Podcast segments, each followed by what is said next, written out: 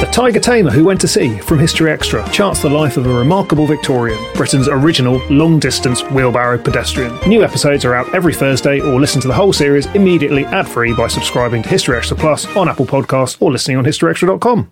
Before we get started, we want to tell you a bit about the sponsor of this week's History Extra podcast, Warner Hotels. If you're looking to escape to a picturesque corner of the UK for a few days, Warner Hotels has just the thing for you. Each hotel offers everything you could possibly need for the perfect weekend away. From unrivaled leisure facilities and inspiring live entertainment to delicious dining experiences and plenty of history for you to uncover. If this sounds like your kind of getaway, Warner Hotels is now offering a series of exciting weekend packages in 2024. Each three night stay is at one of three historic hotels with dinner, bed and breakfast included, plus a whole itinerary of fascinating talks and Q&As with a selection of BBC history experts, such as Tracy Borman, Suzannah Lipscomb and James Holland. So what are you waiting for? Book your break now at warnerhotels.co.uk.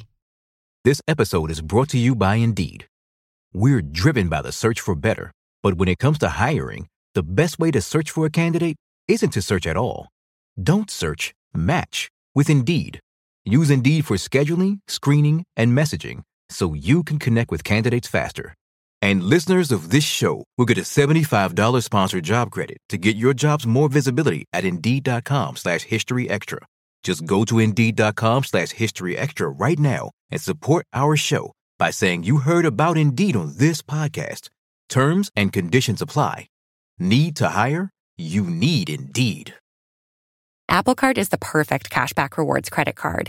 Earn up to 3% daily cashback on every purchase every day. Then grow it at 4.50% annual percentage yield when you open a savings account with Apple Card. Visit apple.co forward slash card calculator to see how much you can earn. Apple Card subject to credit approval. Savings available to Apple Card owners subject to eligibility. Savings accounts provided by Goldman Sachs Bank USA, member FDIC. Terms apply. Welcome to the Pants Cast, brought to you by Lululemon, a show about all things pants. My guest is Matt James, former NCAA player and Lululemon ABC pant enthusiast. Hi, great to be here. Matt, tell us all about those ABC pants. The comfort, They're like the pants I put on when I don't want to wear pants. versatility, You could wear these pants to a wedding, but you could also wear these to a cookout. and what about style? They're like if casual and cool had a baby. Well, it's clear why you're an ABC enthusiast. Pleasure having you and your pants on the show. Thanks for having us. Find the shockingly comfortable ABC pants at lululemon.com. Welcome to Salem, investigating the witch trials. Brought to you by History Extra, I'm Ellie Cawthorne. This is episode 4.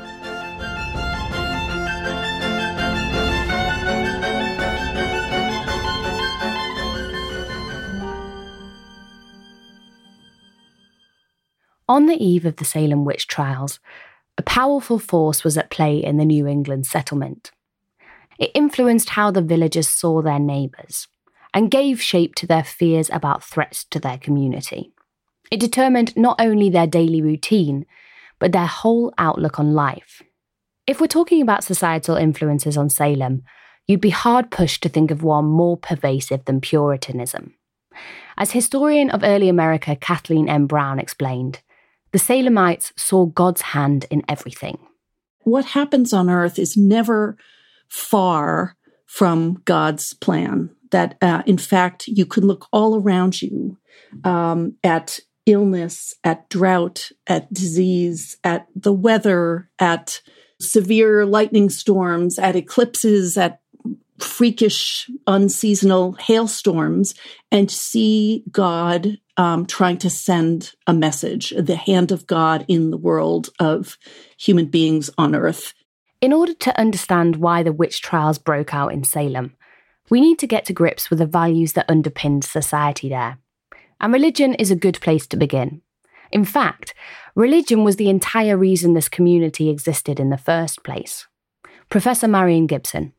Because obviously the thing that set the American colonists apart, literally, they went to the other side of the world because of it, was because they were godly people. They wanted to found their own branch of Christian religion, their own sect. And they went there to be separate from other people so that they could do that. So let's look at this in a bit more detail. First of all, what exactly was Puritanism? This radical brand of Protestantism had emerged following the Reformation of the 16th century. The Puritans had splintered off because they felt that other forms of Protestantism hadn't gone far enough in doing away with the vestiges of Catholicism. They wanted to strip away anything that wasn't closely aligned with the Bible. Instead of turning to the riches and rituals of the church for reassurance, each Puritan should have their own personal, intimate relationship with God. This compact, or covenant, would redeem them of their sins. And this earnest devotion should bleed into every aspect of life. Each member of the community was expected to pursue an austere lifestyle founded on moral rigour. And guiding them through all of this would be a highly valued and respected ministry, whose impassioned preaching drew directly on the scripture. So, could it be that there was something about Puritanism in particular that left societies such as Salem more predisposed to fears of witchcraft? I asked Marion Gibson.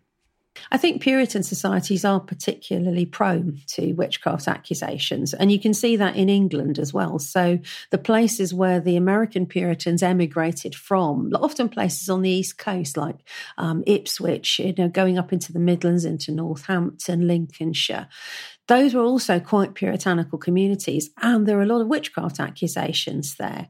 So I think one of the things that's motivating people is not just basic religion, as it were, but a kind of fundamentalist strand of Christian religion, Protestant religion. So, what could explain this correlation between Puritanism and witch trials? One thing that Marion highlighted was the fact that Puritanism placed a strong emphasis on insiders and outsiders. This was a community that had been persecuted before. So part of a good Puritan's duty was to seek out anyone threatening to undermine their holy mission and subdue them. And those people are on the lookout for other people who they don't like. They think they're ungodly.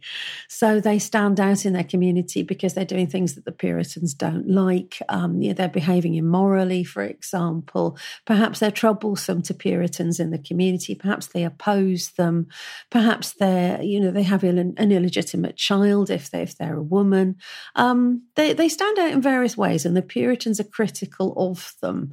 And where you've got a society where people are set against against each other in that way, you do have this sense of kind of culture war. The, the Puritans are, are they're having an early version of a culture war, if you like, and they're looking for people to persecute, not because that's what they think they're doing. They think they're doing this because they're godly and worthy, and God wants them to find evil people and get rid of them.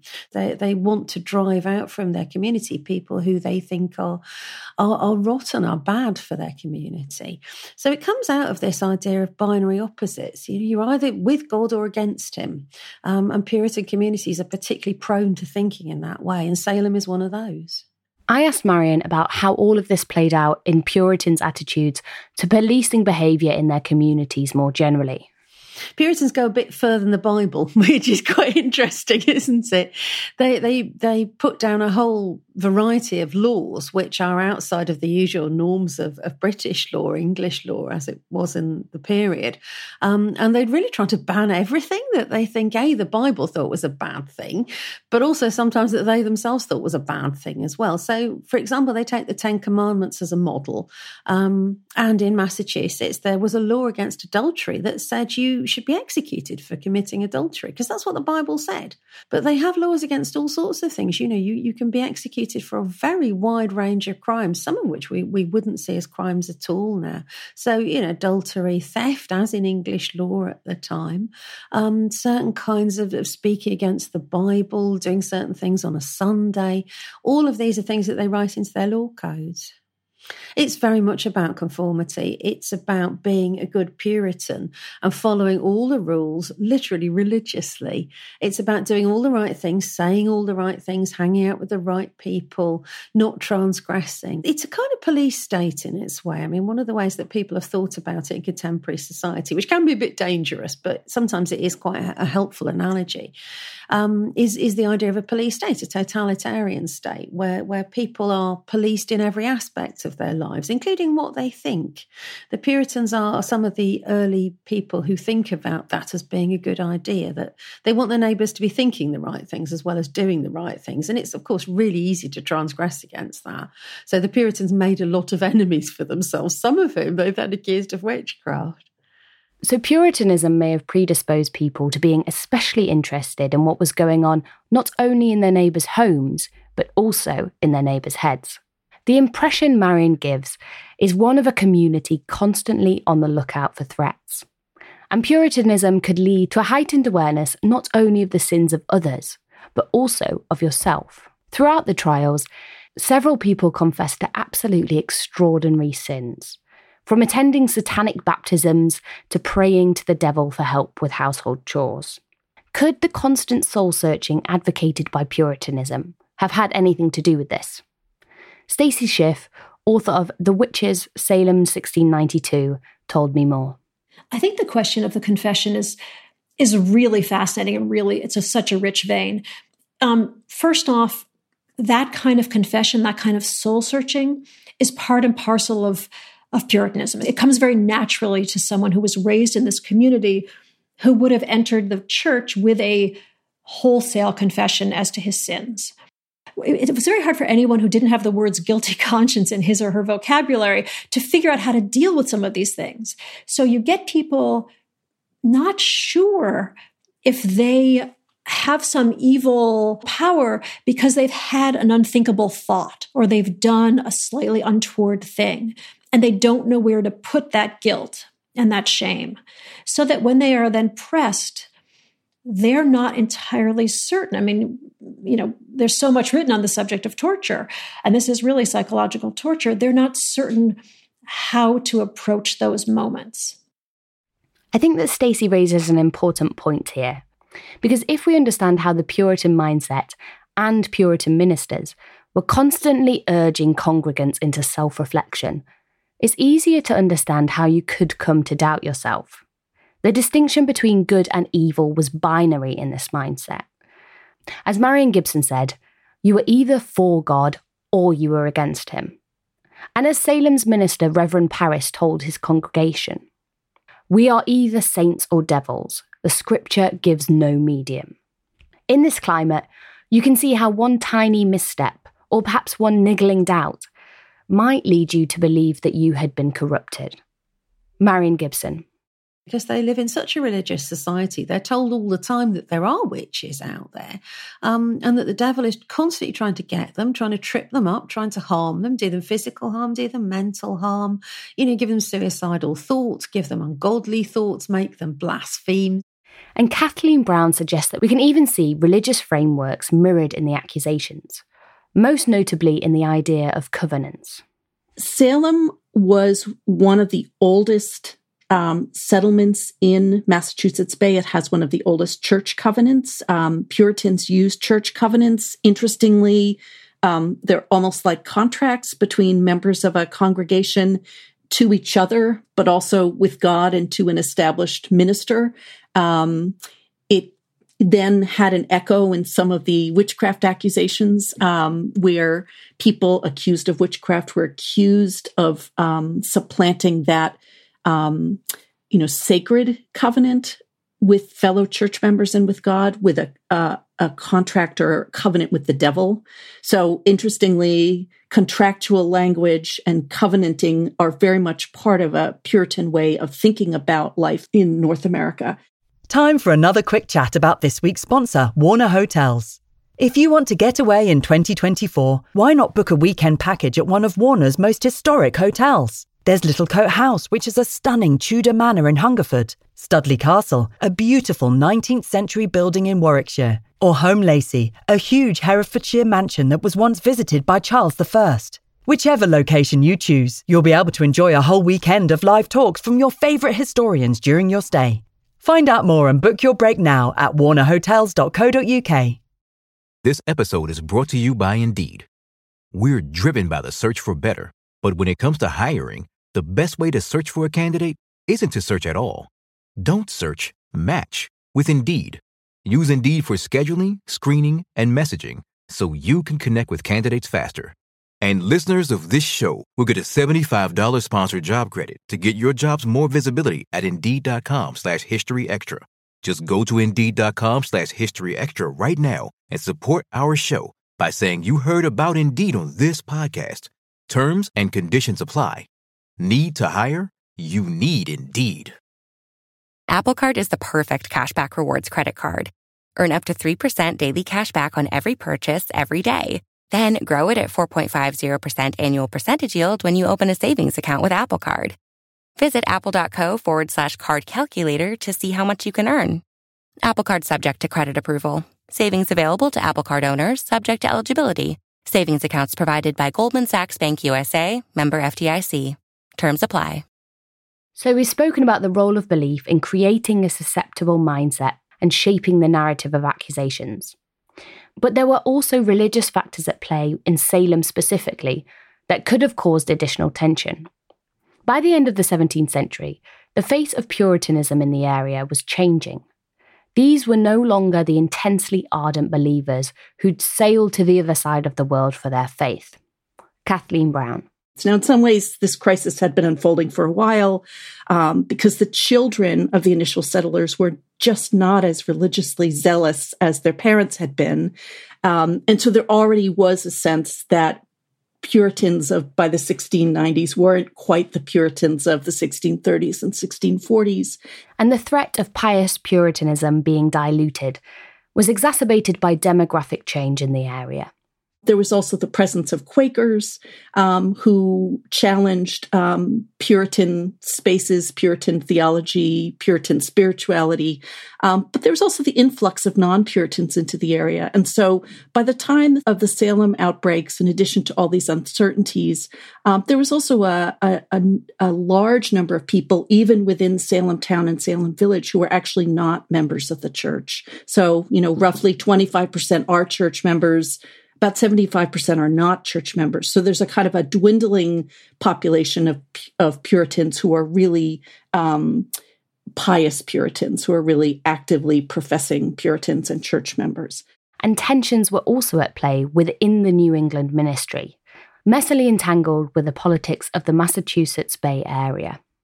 The Crown had revoked Massachusetts Bay's charter in 1684 and put Massachusetts Bay under the rule of a larger um, political unit known as the Dominion of New England and under an appointed royal governor, Sir Edmund Andros.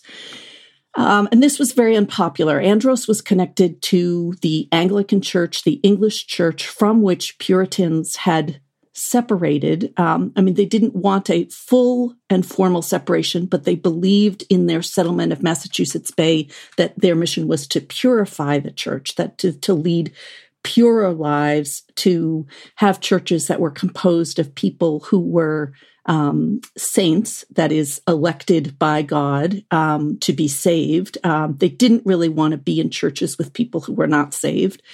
Um, and from the beginning, the New England experiment had been about a very tight connection between church and state. So with Andros's appointment as the royal governor over the Dominion of New England and his strong connections to the Anglican Church, there was a sense of a crisis of certainly the future of uh, a kind of theocratic rule in Massachusetts. Andros, rumoured to be in league with French Catholics to the north, was ousted in 1689, and messages were sent back to a representative in England to negotiate a new charter. In the winter of 1691 2, the winter directly before Salem's witch trials, the settlers back in New England were left in a kind of limbo, waiting for news from across the Atlantic. Religious stability in the area felt fragile. Against this backdrop, the church in Salem was undergoing a crisis of its own. Remember how Parris's appointment as minister had divided the community? There had been debates over his compensation, including that bitter dispute over firewood, and many in the community saw him as hard bargaining and confrontational. And it's important to remember how significant and widely felt a division like this would be, as the church played a foundational role in communities like Salem. Marion Gibson the church is absolutely central to these communities. So they're self governing in their church structures. And that's something that they went to the New World to get. That was one of the things that the Puritans really wanted. They wanted to be able to run their own religious affairs. So it's not as it was back home, where a minister is appointed by someone else outside of the village community, usually maybe the Lord of the Manor, or maybe even the king and his ministers. The, the, the livings, as they called them, of English churches were usually owned by some powerful powerful lordling or somebody who was outside of that village group. So they'd get a minister imposed upon them. But in the new world, as they thought of it, in, in every way, they get new powers. So they get to pick their own minister. They can appoint him. They can interview different candidates. They can elect him if they want to do so. Um, and that's a really potent thing for them. And because of that, the church is everything to them. It's the minister is their, their official, their elected official. The, the people who work with him in the church, who, who are the elders of the church, have a lot more power than they would have had in English communities to determine things like laws and doctrine the church is, is a kind of parliament, among other things. It's you know, Americans have the tradition of town meetings. This is where they would happen. They would happen in the church. It's the hub of everything. So the implications of appointing a divisive minister like Parris went far beyond having to sit through a sermon that you weren't that interested in. We've spoken about how deeply felt issues around the church were, and fears about the perversion of proper Puritan values. And all of these issues become especially interesting when we consider the case of a man who would be branded the ringleader of Salem's satanic coven, George Burroughs, a former Salem minister no less. Burroughs had been appointed 12 years earlier, in 1680, and his three year tenure had not won him many friends. We'll go into the details of his disputes with the community in a later episode. But for now, it's enough to know that he was not remembered fondly.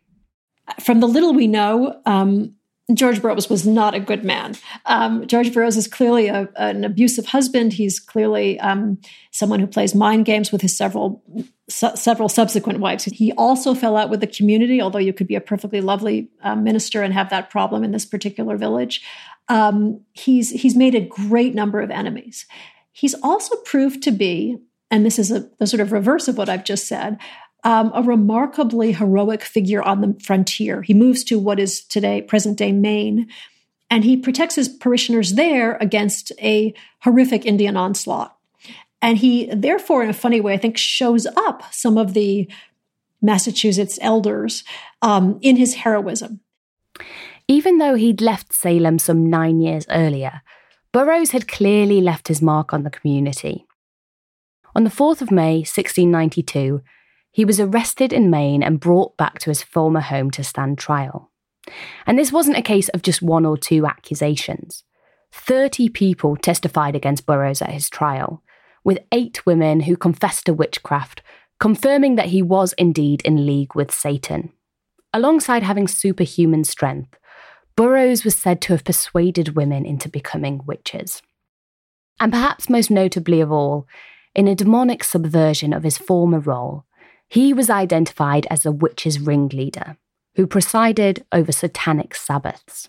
No one ever questions why would George Burroughs be officiating at the Satanic Sabbath? It seems to go without saying. There's such a paucity of evidence with Burroughs, and yet he's clearly so central to, um, if not the outbreak, then to how the story gets told. Despite his protestations that there neither are nor ever were witches, Burroughs was sentenced to death. On the 19th of August, he was taken with four others to the place of execution. Seeing a minister on the gallows was unnerving for such a devoted crowd, and Burroughs compounded their discomfort when just moments before his hanging, he did something supposedly impossible for a witch. He flawlessly recited the Lord's Prayer as the crowd floundered, Boston minister Cotton Mather stepped in to reassure them that Burroughs had never been ordained, and in fact, there was no better disguise for the devil than as, quote, an angel of light. Burroughs' fate was sealed. Even the people who ultimately will write against the trials will never defend George Burroughs. And Cotton Mather, who is the minister, the young minister who writes the most explicit case of the trials, will not even mention his name. And his history Burroughs as GB. He's never mentioned by name.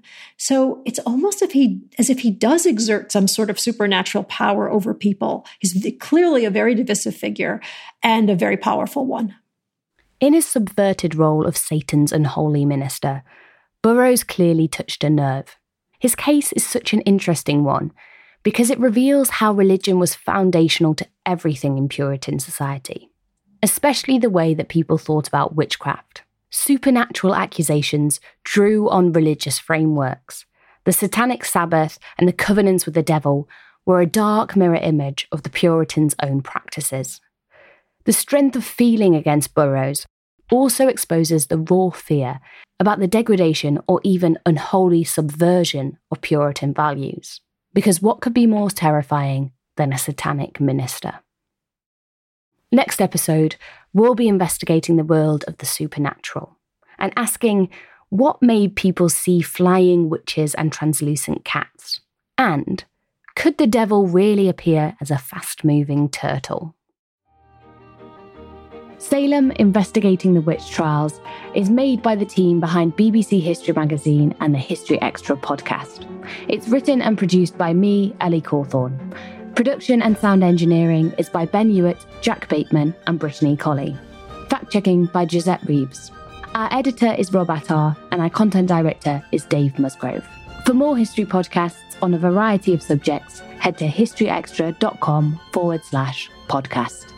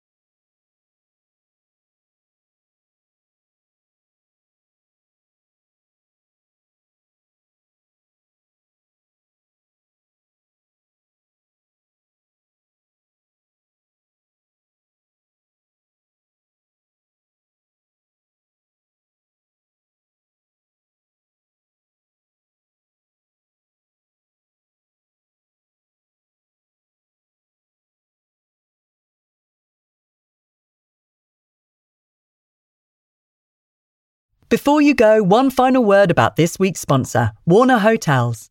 If you fancy a break in 2024, you can now choose from three fantastic weekend packages at some of the most historic Warner hotels. For instance, Littlecote House is set in a stunning location in Hungerford, which has played host to Romans, a Civil War army, and the planning of the D Day landings. Meanwhile, Studley Castle in Warwickshire was used as a training camp for the Women's Land Army during the World Wars. Find out more and book your break now at warnerhotels.co.uk.